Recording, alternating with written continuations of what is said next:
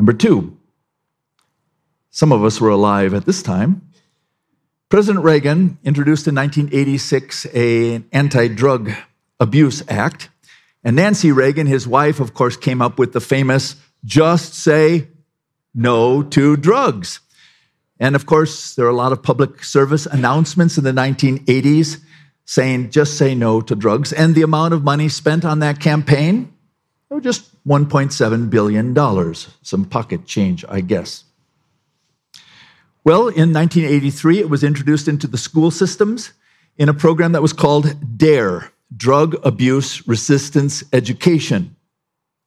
But by nineteen ninety-four, a study funded by the Department of Justice revealed that partaking in D A R E, Drug Abuse Resistance Education, led to only short-term um, re- uh, reductions in the use of tobacco.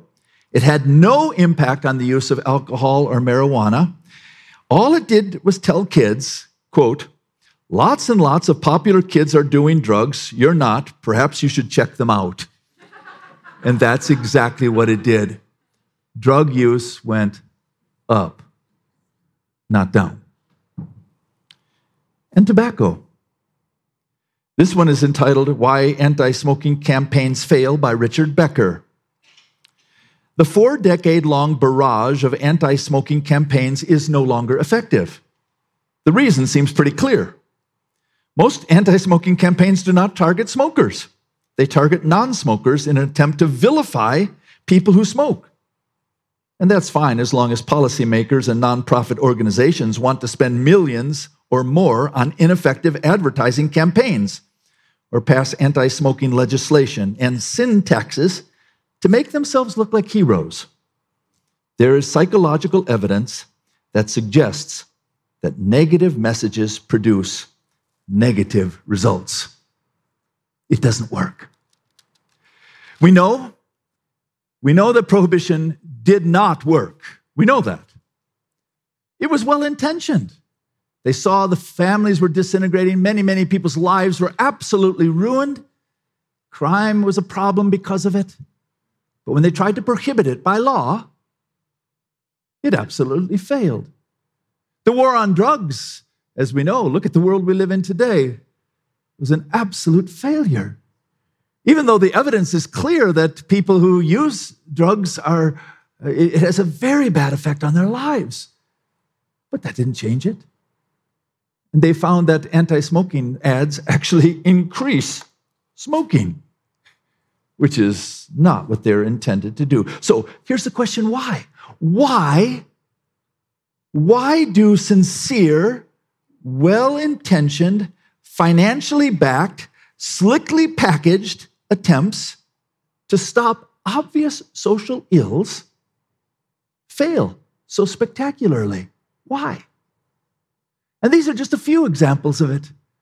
One I remember from myself is we used to live in, in Houston, Texas, and there in Galveston, there was uh, this, this hotel built out on the pier, and it's called the Flagship Hotel. And they had all, and it was on a pier, and so you, you could see right into the water. And one of the things that people were doing is they were fishing out of their windows on their balconies. But as they threw their, their tackle out, it would swing back, and it was breaking the windows on the um uh, on the floor where the dining room was, on the first floor. So they put up signs, no fishing from your balcony. And of course, it went way up. They were breaking every window. So finally, they took the signs down and it stopped. Why? Why is it? And I, I didn't do it, but I'll bet you anything, if I had put a table right there as you walked into the worship center this morning, and I put a sign on this table, don't touch this table, you'd have touched it. Why? If I put a table there with no sign on it, none of you would have any interest in touching it at all. But if I put a sign, you'd have touched it. Why? Why are we like this as people? And we could go on endlessly with the examples. Why is it that laws tend to do oftentimes the exact opposite of what we think they're intended to do? Why? That's our subject today. And it's a passage of scripture we're going to look at, Romans chapter three, in fact, chapter seven, rather, verses thirteen to twenty-five, which is considered one of the most controversial passages in the book of Romans. And you'll see why it's very controversial. It's, it's, a, it's a passage of scripture that talks about, was, as I titled it, the war within. Others have called it the civil war that rages inside the human soul. Why? And it's going to try to deal with the question, why does law not work? Now, of course, the Apostle Paul, when he speaks about law, he's not speaking about the laws of the United States of America with regard to prohibition or smoking or anything like that. He's speaking about the Old Testament law. Now, remember, the Apostle Paul is Jewish. And he, from the time he was a child, and remember, he was a very, very strict Jew. And in fact, he was a rabbi, and he was educated by the top rabbi in the world, Gamaliel. He was the valedictorian. He would have known every single one of the six hundred thirteen laws in the Old Testament. He would have known them all. Every rabbi of that stature had to do so. And he tried desperately, because he was an observant Jew, to follow these laws. But he found that not only could he not follow these laws, these laws actually had an opposite effect. They did not decrease sin, they increased it. And so the obvious question then is, is law evil? Should you get rid of all laws? Will that solve the problem? Well, of course, we know it won't. So what is the purpose of the law? Now, the section we're in in Romans now is the Apostle Paul is trying to deal with the subject of, if you want to put it in uh, normal terms, human improvement. The Bible calls that sanctification. How do we grow as Christians? And one of the things that we're going to have to deal with as Christians to grow is there will be a war that rages inside your body, inside your brain. That's going to be tough to fight. But it's part of life. And the Apostle Paul is now, in this chapter, going to describe that war. So, if you have a Bible, would you please turn to Romans chapter seven? And we're going to put the words of Scripture on there. And all I'm going to do this morning is try to address four questions. The first question, which is the most controversial of all, is who is Paul talking about or writing about? Is he, who's he writing about? It's a very important question, you'll see. The second question is, what is the root conflict or the root cause of this war within us? What, what's going on? Why do we have this problem? Third, how does this struggle play out in one's life? What does it look like? And lastly, what does it take to have victory? Is there any hope? And of course, the answer will be yes. Let's start with the first question. Question number one is, who is Paul writing about in Romans chapter seven? Um, that's a very important question because he's going to describe a person. He's going to, in fact, he's going to describe himself who is having a struggle with knowing what is right to do, but not doing it, wanting to do what is right in his eyes, but not being able to do it, even delighting to do what is right, but not finding himself doing it. And so he's wondering, what's wrong with me? So who's he talking about? There are three suggestions. The first suggestion is that the Apostle Paul is talking about himself before he was a Christian, while he was a Jewish rabbi. And while he was a Jewish rabbi, the, the, the basic mindset was that you are Jewish, that means you're part of the chosen people of God. You bear on your body, at least the males did, circumcision, which was the mark of the covenant of God. And it is, and you are part of the sacrificial system, which has something to do with atoning for your sins. But your goal in life is to follow the law of God. And he tried to do so very well, very, very hard. He gave himself to it. But he found that he couldn't pull it off. And by the way, in other books of the New Testament, the Apostle Paul says, if I can't pull it off, you can't. Because I'm way more disciplined than you are. I'm way smarter than you are. If I can't pull it off, I promise you, you can't either. Because I have a far better pedigree and a far better background, a far more um, better education than any of you do. But I couldn't do it. So people think Paul is talking about himself before he became a Christian, wrestling with trying to obey the Mosaic law and finding that he couldn't do it. That's the first suggestion. The second suggestion is that the Apostle Paul is talking about a person who, who maybe is a Christian, maybe an immature Christian, or what we might call a carnal Christian. This is a person who is a Christian, someone who has accepted Jesus Christ as their Savior, which means they, re- they believe that their sins have been paid for in full when Jesus died on the cross for our sins. But just because Jesus died for the, for the, on the cross for their sins, the penalty of sin has been paid. The power of sin is still raging inside their mind. And they cannot get a handle on sin. So this is an immature person who has not yet learned how to grow as a Christian. Some people say they, they live in Romans seven, but they have never made it to Romans eight.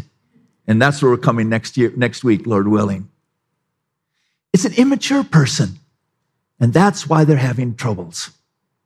The third suggestion is that this is not Paul before he was a Christian. This is not even an immature Christian. This is the normal Christian. This is us. This is this passage is talking about the struggles that all of us have as human beings with sin. Now, commentators and people throughout all of history, going back to the time of Jesus, just after Jesus, have written on this passage, and guess what? They've taken all three views, and there is no consensus whatsoever on which one is correct. And so I'll give you my view. I don't know. Um, I kind of think, in my opinion, and this is just my opinion, as there are people, scholars far wiser than I am, far more skilled in the Bible than I could ever be, who take a different view, and that's fine. When I look at this passage, unfortunately, I see myself. I don't like that. I'd rather look at this passage and say, hey, man, I never struggle with sin. Of course, you people don't. I do, but you don't. And that's wonderful that you don't have to struggle with sin. But I think we all do. Because in truth, we're all kind of immature Christians. None of us are in heaven yet. And sin is very real. Do you know why it's real? Because we happen to have this thing called a body. Now, if you could get rid of your body, as Plato and the other uh, uh, Aristotelian philosophers thought, you'd be you'd have it free. Because remember, they said the body is the prison of the soul. But I don't believe the body is the prison of the soul. I believe the body is a gift from God. But this body has all kinds of wants, needs, desires that I like to satiate. And so sometimes those things come into conflict with what God wants from us. And a battle rages. So whether whatever one of these is true, let's not worry about that. Let's just assume that it's true of you and of me. And let's look and see what the Apostle Paul said. So now he's going to try, first of all, to look at the root cause of the conflict within. And so these are verses, this is chapter seven, verse thirteen. Did that which is good. The good, we know from the previous section, is the law of Moses. Did that which is good then become death to me? So in other words, I guess the way you could say it, um, how could that which is good, the law of Moses, become death to me? Is the law the problem? So in other words, in the United States, with regard to prohibition and with regard to drug use and tobacco use, is the answer to get rid of all the laws? Is that the answer? Or is the answer Get rid of the law. The beauty of getting rid of the law, you never feel any guilt because you didn't break anything. It's like if you got rid of all the speed limits on all of the highways, you could drive as fast as you want and you'd never break the law because there is no law. So is the problem the law? No, no, by no means. Nevertheless, in order that sin might be recognized as sin, it used what is good to bring about my death, so that through the commandment, sin might become utterly sinful. So the Apostle Paul is saying that um, the struggle with sin cannot be blamed on the law, because fundamentally the law is good. Nor can the law achieve the kind of righteousness that God seeks, because the law reveals our sin. The law stimulates our sin. The law produces death. The law is not the answer. So what is the answer? What's wrong with me? There's sin inside of me. That's the cause. In fact, the sin in me must be really bad, because the law brings out the sinfulness of my heart. Remember, I um I, I read to you at the beginning about this uh the, the, about the anti-tobacco um um legislation and all those um, um advertisements. This man who wrote the article "Why Anti-Smoking Campaigns Failed," his name is Richard Becker. He said this: that there is psychological evidence that suggests that negative messages produce negative results. It's not about being defiant to authority. He said, it is about being defiant to authority, demonstrating a foolhardy sense of immortality, tempting fate by flirting with something potentially addictive, and being accepted by peers and adults. There is something going on. The question must be asked, why do the negative campaigns not work? Well, they don't work because there's something going on inside of my heart. And did you see in the passage it said, what is it? It's called sin. But sin, when we think of sin, we think of sin as the things we do wrong. That's not what sin is. That's part of it. But sin is much deeper, much broader than that. This is C S Lewis. He said this: nothing gives one such a spuriously good conscience as keeping a list of rules, even if there's a total absence of all real charity. There's something about rules and keeping the rules that makes you feel really good about yourself, even when you're not. Because we have all kinds of, I, I've seen pictures of Adolf Hitler, who was very kind to children. What do you call that, as he killed six million Jews? But that doesn't mean that he wasn't, he didn't like children. He did, apparently. Treated them nicely. Maybe German children, but no one else. But still, what is, what is it? There's something about laws that makes us feel really good if we, if we keep them, and we really look down our nose at those who do not.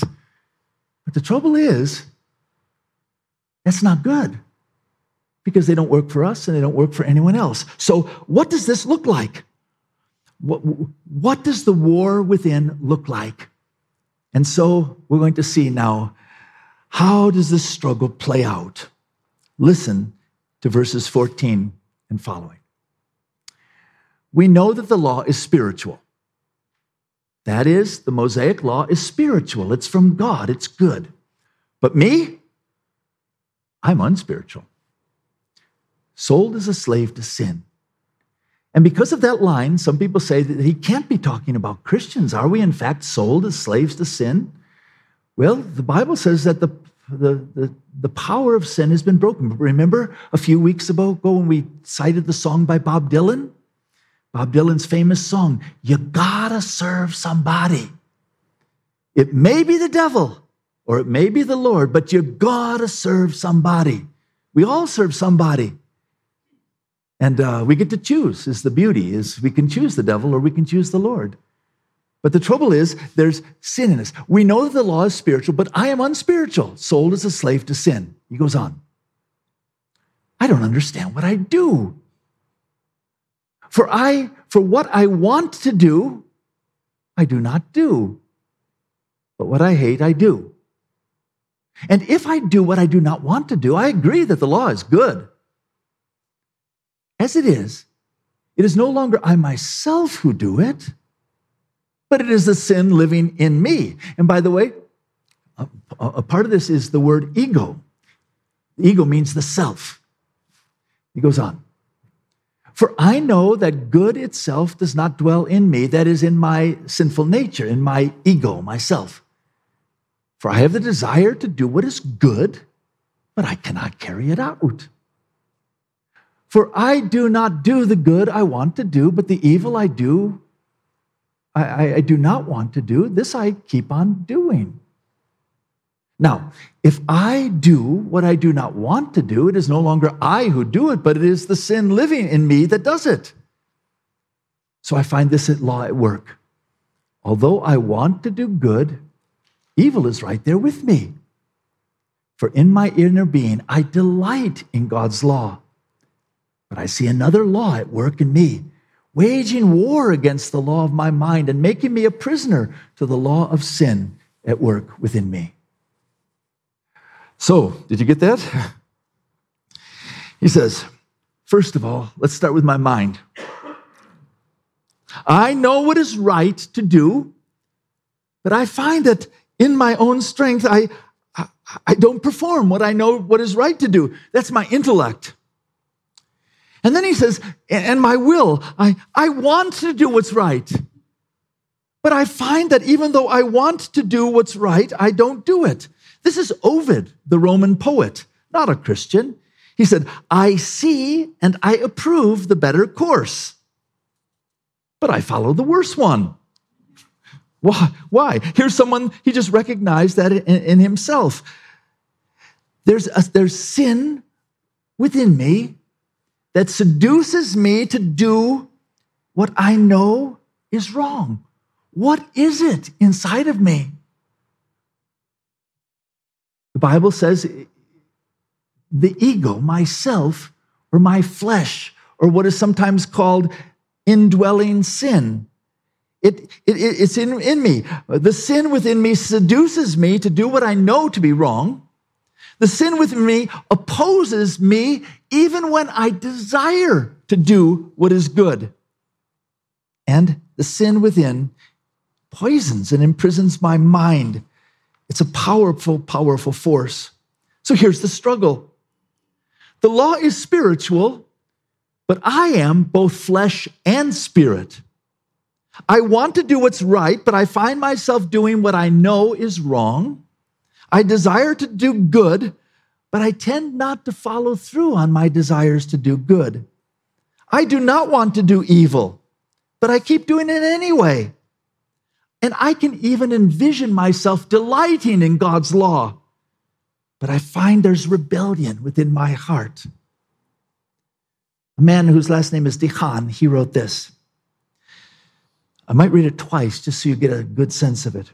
The Apostle Paul was amazed that he found himself practicing the very things he hated. His problem, remember, was not a lack of knowledge, for he knew the right.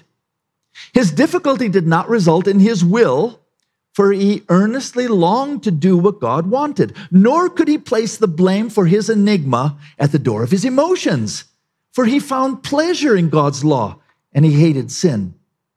He therefore concluded that his true self, his ego, was being acted upon by some inner force that has become part of his humanity. He retained the sinful nature he had inherited from Adam. This sin nature was neither room, removed nor changed when he became a Christian. It's still there. What you know doesn't change it. Your emotions don't change it. Your willpower is not enough to change it. Um, Martin Luther, the, the, the, of course, the one who began the Lutheran Church, he was an Augustinian monk, a Roman Catholic monk, and he had a very tender conscience. So much so that he would go for hours a day and confess his sins to his confessor, Father Staupitz, so much so that Staupitz would say to him, Martin, go out and sin. But Martin Luther could never get a sense that he, that he, that he had gotten to the base, the bottom of his sins. He saw his sin nature. And then one day when Martin Luther was reading Romans and he came across that line, we are justified by faith, not by the works of the law. He was liberated. It was his salvation. And now look what's happened to good things because of Martin Luther.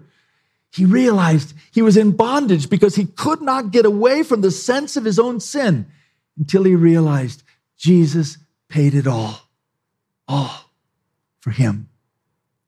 You see, one of the implications of this is that one of the most important things we as human beings can come to is, create, is told to us by that song. It's me. It's me. It's me, O Lord, standing in the need of prayer. It's not my mother, not my father. It's not the society, not my environment. It's not my friends, not my peers, not the ads on television. You know, it's me. It's me. And there's something about the acknowledgement of our own sin with, with a refusal to blame shift that's extremely precious to God. Extremely. In fact, the Bible says, God will never reject anyone of a humble and contrite heart. Someone who's honest enough to look at your own sin, uh, humble enough to realize you cannot solve the problem yourself, especially with laws, and you bow your head before the God whose love is unconditional and who has made a way for all our sins to be paid by our Lord Jesus Christ. That is what's called amazing grace, or the wonderful love of Jesus. Well, what can we learn? Here's what uh, David Jeremiah, a pastor in California, said. Between what the law demands and what the flesh can produce, there is a great chasm. Between the, com- the demands of God, what are the demands of God? If I wanted to state the demands of God very simply, it's this. Be perfect as your Father in heaven is perfect. Where did I get that line from? Jesus. Those are his words. He said to us, this is what God requires. Be perfect as your Father in heaven is perfect. And if I could add a verse to the Bible, I would say right after that, good luck, turkeys. I mean, we don't have a prayer. Our own righteousness won't cut it. It never has, never will. So um, the believer's struggle with sin is, is, is confusing. It's, it's depressing. We, we want badly to please God, but we find ourselves instead choosing sin. We make good resolutions, but we don't tend to fulfill them for very long at all. You see, righteousness by means of religion, and I say religion has three categories to it. Rites, religious rites, that means going to church, being baptized, partaking of communion. Rites, rules, the do's and the don'ts, and rigors, how you sacrifice yourself for God. Those are all facets of all religions. Rites, rules, and rigors. Righteousness, using those three things, does not work. That's what Paul is trying to say. And in the long haul, it may well make matters worse. Why? Because those laws will stimulate sin. And besides, if you succeed in keeping them, you will become a self-righteous prude. And there's nothing much worse than somebody who thinks they're a whole lot better than everybody else. That's the worst thing you could become. You don't want to ever become that. That's for sure. Um, Eugene Peterson, he wrote the, the paraphrase called The Message. This is how he translates that. I obviously need help. I realize I don't have what it takes. I can will it, but I cannot do it. This passage demonstrates the inadequacy of, of knowledge. It is not having more Bible knowledge that will make you a better Christian. In fact, during the time when President Clinton was having his problems, someone in the New York Times wrote an article entitled, Why Smart People Do Stupid Things. And as you know, all dumb things aren't doing, done by dumb people. Many dumb things are done by very, very intelligent people. So smarts is not the answer to it.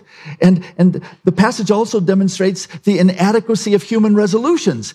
You, to resolve to do something is a far, far thing from actually doing it because of a weakness of our will. The passage demonstrates the limitations of human diagnosis. Just to know what's wrong, just to be, to be able to doctor the problem doesn't mean you can, you can solve the problem. It shows the inadequacy of human strength. So, where does it leave us? That's where the passage ends, verses twenty-four and twenty-five. What a wretched man I am! Who will rescue me from this body that is subject to death?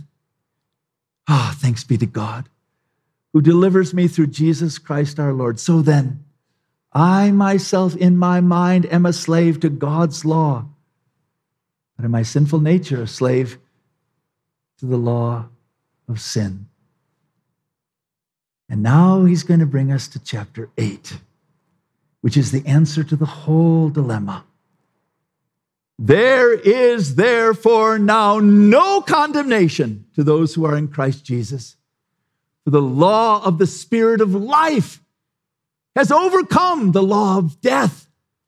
For what the law could not do, Jesus has done. Now it's going to talk about how it is that we can live a life in the power of God's Spirit inside of us. That's the answer. He begins, as you can see, with an exclamation, "I'm a mess." And then he has a question, who will help me? Then he makes a statement, oh, thanks be to God. And then he makes a conclusion. That's where help comes from. Tony Evans, the pastor I love down in Dallas, he wrote this. All throughout this chapter, Paul has been struggling to pull himself out of his inner war. But as if battling quicksand, he found the more he struggled, the deeper he sank. The power of positive thinking did nothing for him until he lifted his eyes to the only one who could rescue him. His situation was hopeless. Jesus lifted Paul out of the muck and mire. There's the answer. Consider A A. I know a bit about A A. Where does it all start? Here are people who are gripped by, by alcohol. And they get to the place with the first step. And I, I sometimes call it the first step in the other eleven. Because once you get this first one, you got it. You're way on your road.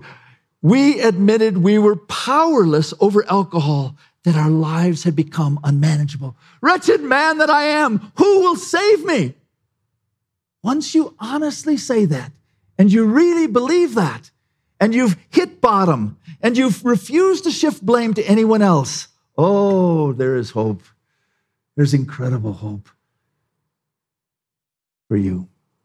And so, in conclusion, first of all, beware of very common misdiagnoses of the problem. Well, the devil made me do it. No, he didn't. We like to say that. No. Or, well, more laws will solve the problem. Or, the problem is, is an evil environment, or the culture's lousy, or it's Hollywood, or somewhere else, maybe Washington, D C No, this is what Jesus said. Jesus said, listen, there's nothing outside of you that can defile you. He says, because defilement does not come from outside in, it comes from the inside out. What we try to do so often is clean up the environment, and we'll clean up people's lives. It doesn't work. You start with the heart, and then the environment changes as a result. Beware. Beware of righteousness by rules and regulations and, and rigors and rites and all the things that religions say are the answer, because they are not. Don't be destroyed. Don't be destroyed by the frequency and the intensity of the battle with sin. Don't give up. I saw a bumper sticker once that said, make life a little easier with Jesus. And I went, no. That's not true. It doesn't become easier. Sometimes the battle becomes more intense. It's more difficult in some ways. It doesn't become easier. This is C S Lewis. What a brilliant statement. When a man is getting better, he understands more and more clearly the evil that is still left in him. When a man is getting worse, he understands his own badness less and less. It's the opposite of what we think. But these are the words of Jeremiah the prophet. Because of the Lord's great love, we are not consumed, for his compassions never fail. They are new every morning. Great is your faithfulness. We have the benefit of awakening every day with a brand new start, because God's mercies are new every morning, and he is faithful. And don't ever put people on a pedestal, because there's only one who belongs on a pedestal. All of us will fail you, only Jesus. Well, I end with a story from Charles Haddon Spurgeon, who was called the Prince of the Preachers. He told the story of a, of a duke that once visited a galley ship. And the galley ship was full of uh, criminals who had committed various crimes.